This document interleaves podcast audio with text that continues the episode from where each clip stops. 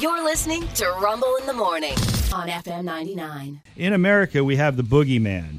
You know, my dad used to say, better watch out, the boogeyman's going to get you. Well, the definition of the boogeyman here in Yeah. America is a shadowy, ghostly type figure that can actually change forms, but uh, and he hides in dark places in order to frighten unsuspecting victims. But for the most part, the boogeyman, by definition, is more of a nuisance than a danger.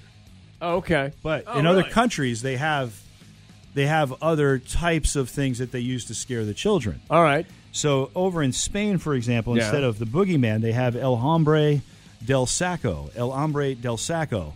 That means sack man. He kidnaps naughty children in broad daylight and carries them away in a sack. Ah. And, and- Like and Santa we- Claus. yes, yeah. El Hombre Oh, we- del and we don't Saco. know- You never see them again? no, El Hombre del Saco. Yeah. yeah. Okay. In Spain, they do See. things different over there. yes, they do. They really do. Krampus.